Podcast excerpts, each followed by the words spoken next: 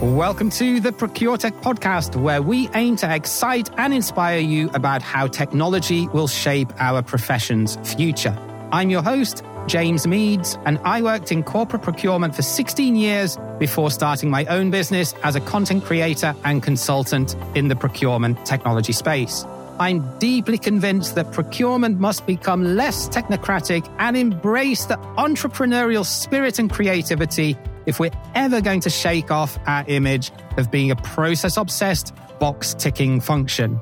You definitely won't find vanilla content on here, and we're not afraid to tackle some controversial topics and tell it like it really is. So if that's your thing, now let's jump right into this week's episode.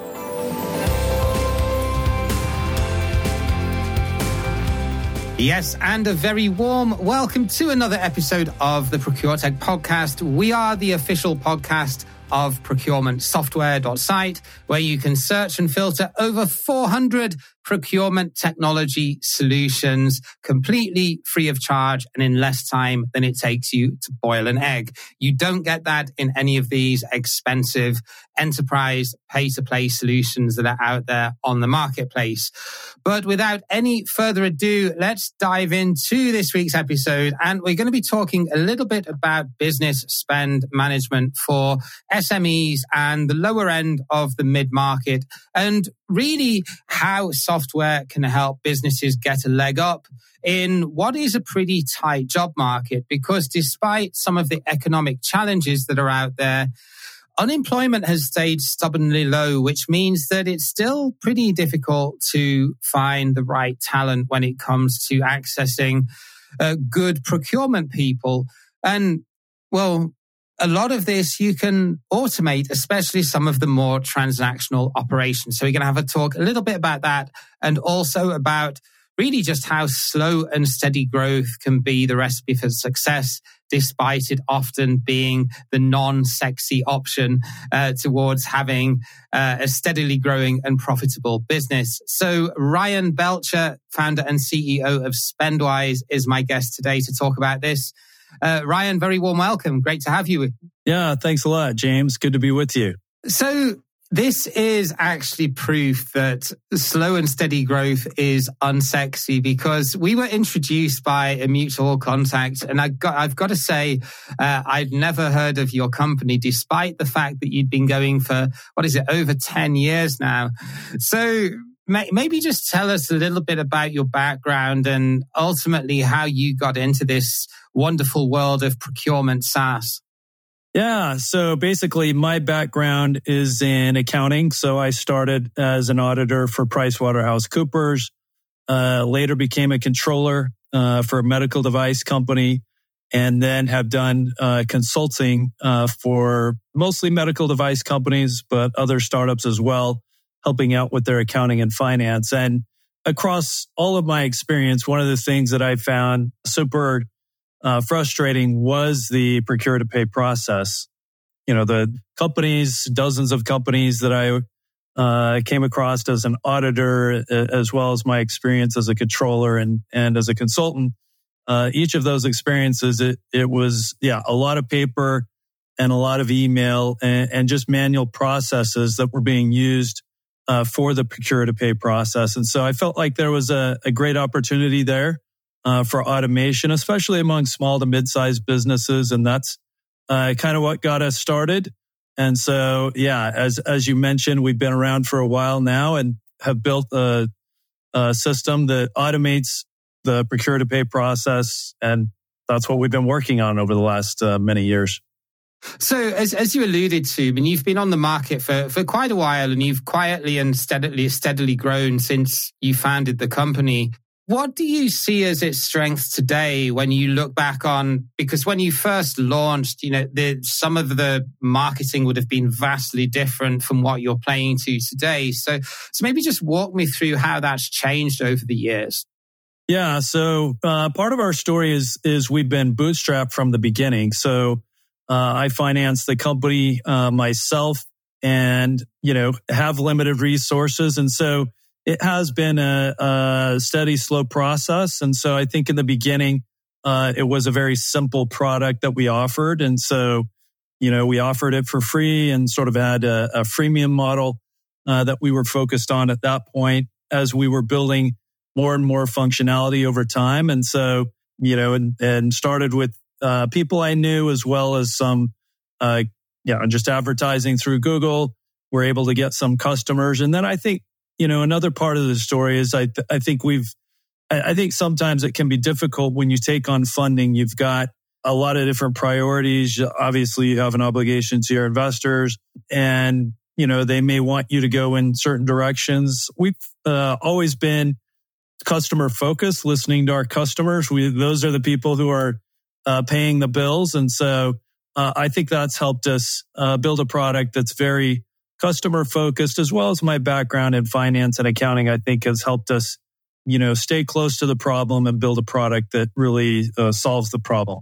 Yeah, you, you speak there around dancing to your customer's tune rather than an investor's tune. And, and I do genuinely, I'm not just saying this, I do genuinely think that's a strength. And obviously being a self-funded business my, my, myself, that, that sort of speaks to me too, because as soon as you bring in other interests, then you know, it's it's harder to really maintain control over the direction of of where you want to go. And you know, let's be honest. I mean, this now perhaps it wasn't ten years ago, but it certainly is now. There, there are you know, a lot of similar solutions out there that are doing similar stuff, albeit with a slightly different marketing spin or maybe going down a different industry sector or geography that they're targeting. But when you're actually having those conversations with potential customers, do you find that this is still a pretty greenfield space?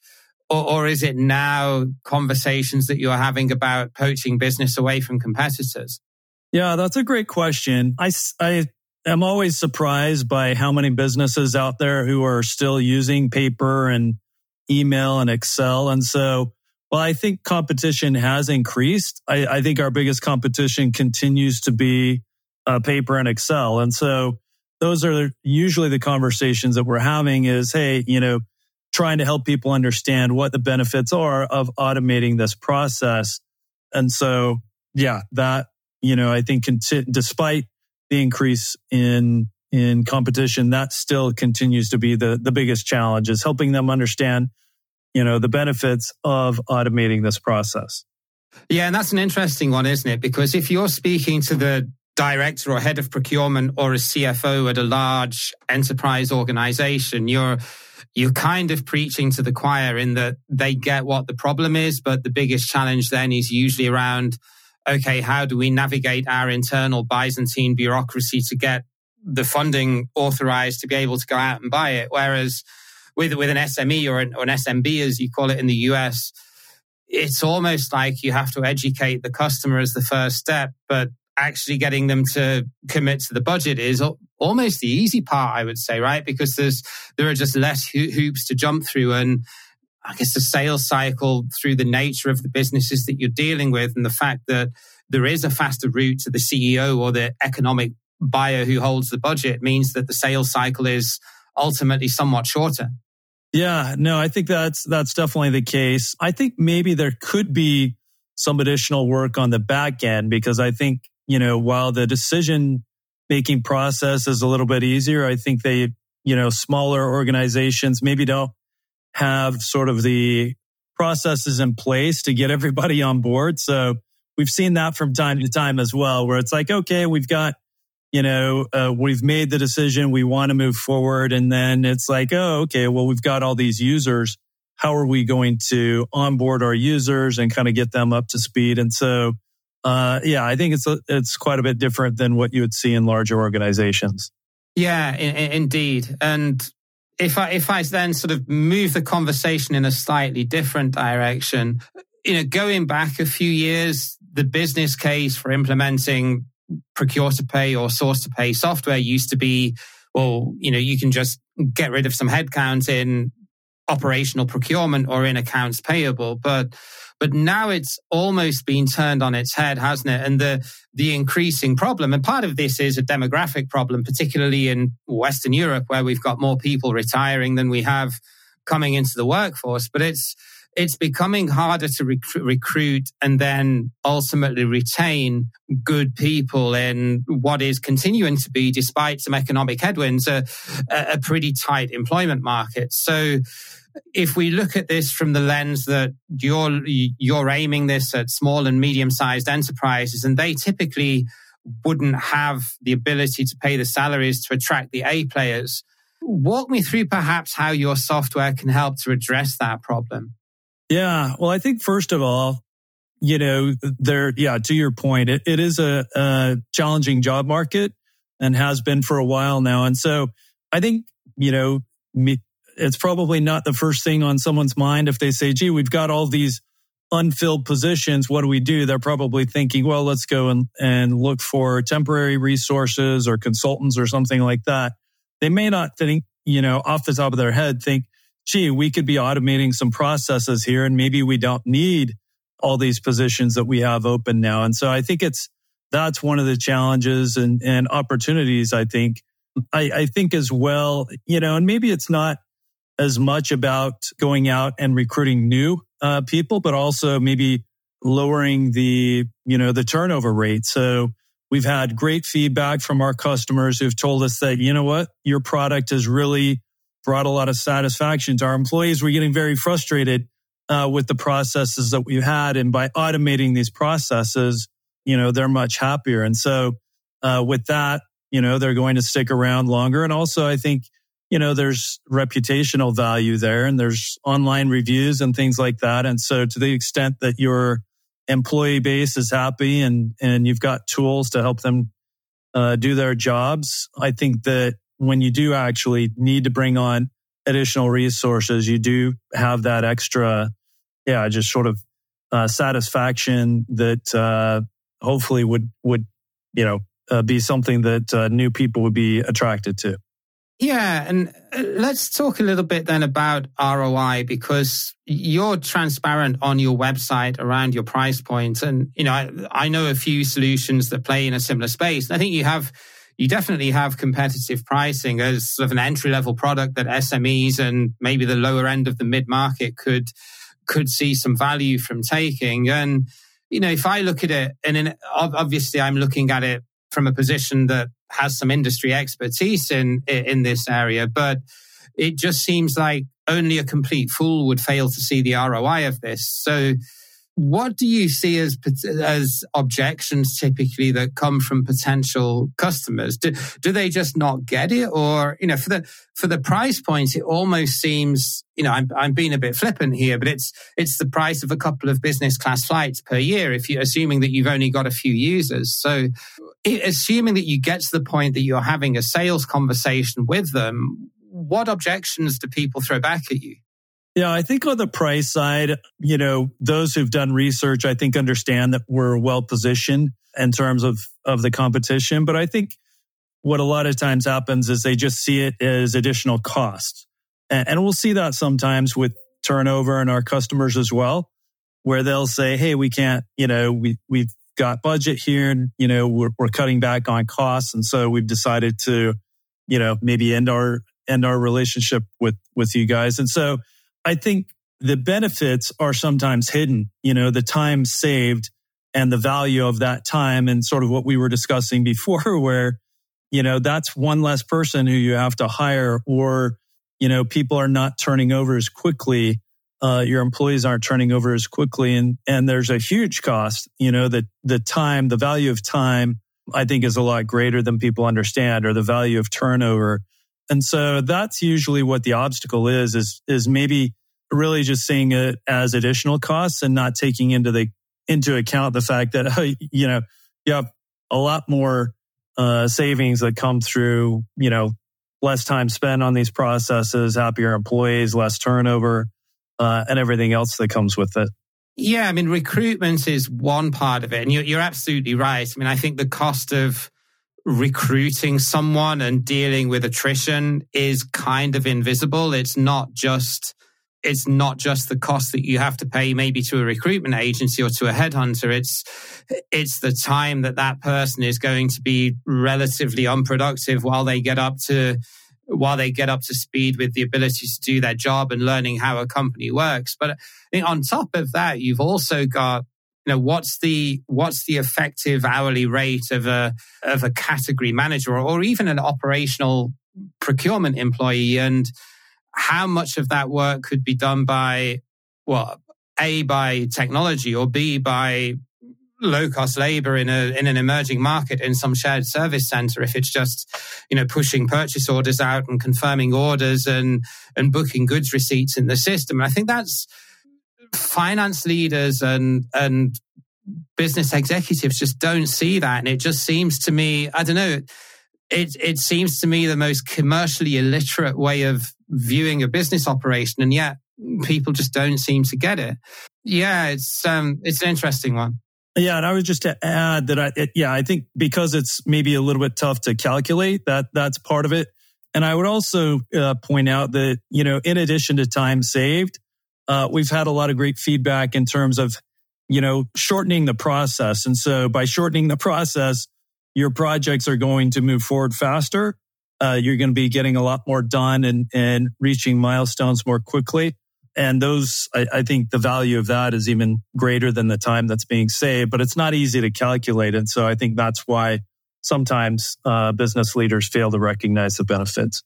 So we've we've looked at how this at least in theory, should be a no-brainer based on the price points and the time that it saves and the and the invisible cost that, that it also uh, avoids when it comes to employee satisfaction or uh, or speed of getting a transactional process done.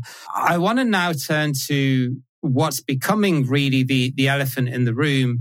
Part of this whole discussion nowadays has to then also consider the increasing dominance of some of these low code and no code platforms, which enable non technical folks like myself to be able to go out there and, and build their own their own software or, or their own app. And you know, at the start of the pandemic, when I first launched the podcast and really got into this whole digital procurement topic in depth and started digging and digging deeper into what's out there, you know, I would have said three years ago that you were crazy trying to build something in house. Now, why would you compete against all the VC money that's sloshing around and some of the best entrepreneurial minds and developers out there building all of this, you know, best of breed tech and, and cloud based apps to solve procurement problems? But I am seeing now to some extent that the worm has turned and simple apps and process automation can be built by virtually anybody that understands how to build a back-end database and, you know, sort of make that talk with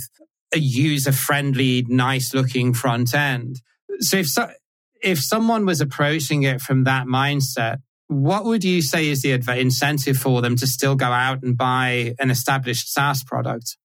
Yeah, I, I think part of it is is resource constraints. So, uh, you know, sort of following on what we were discussing before, who you know who on the team has time to do that?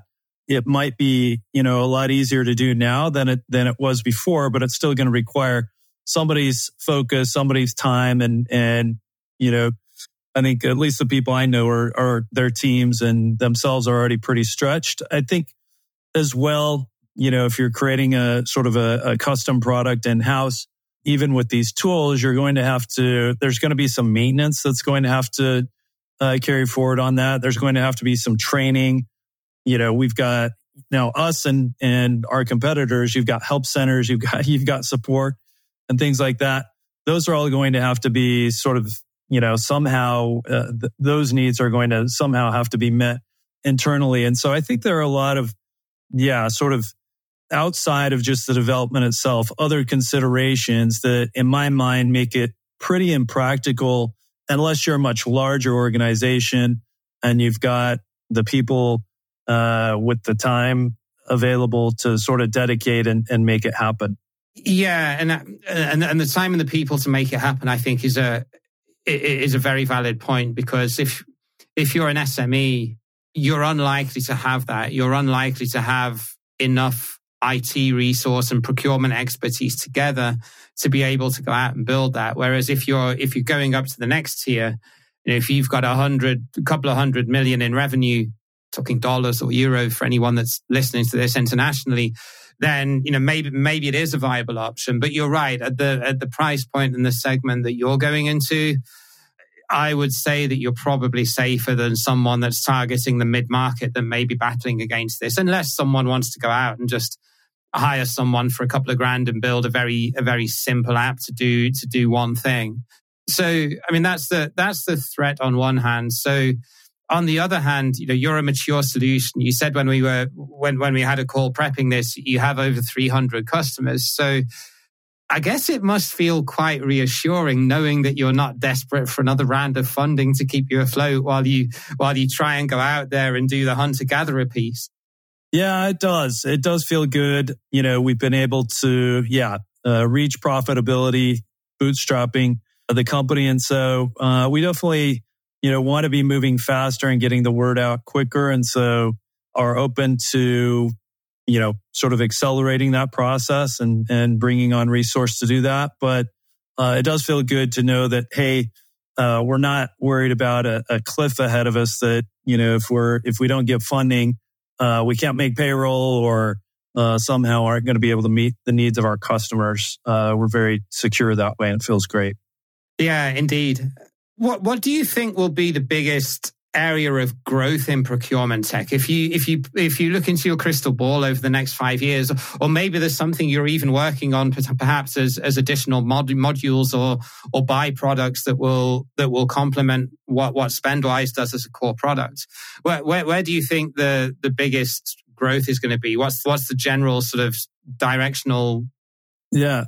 Yeah it's it's hard not to uh, uh, be thinking a lot about AI right now. You know, obviously it's been in the media a lot and, and, you know, uh, there's been, yeah, just a, you know, more money being poured into it. I do think that there are some uh, great opportunities for AI to be uh, implemented and it already has been, I think, you know, in solutions that are geared towards uh, larger organizations.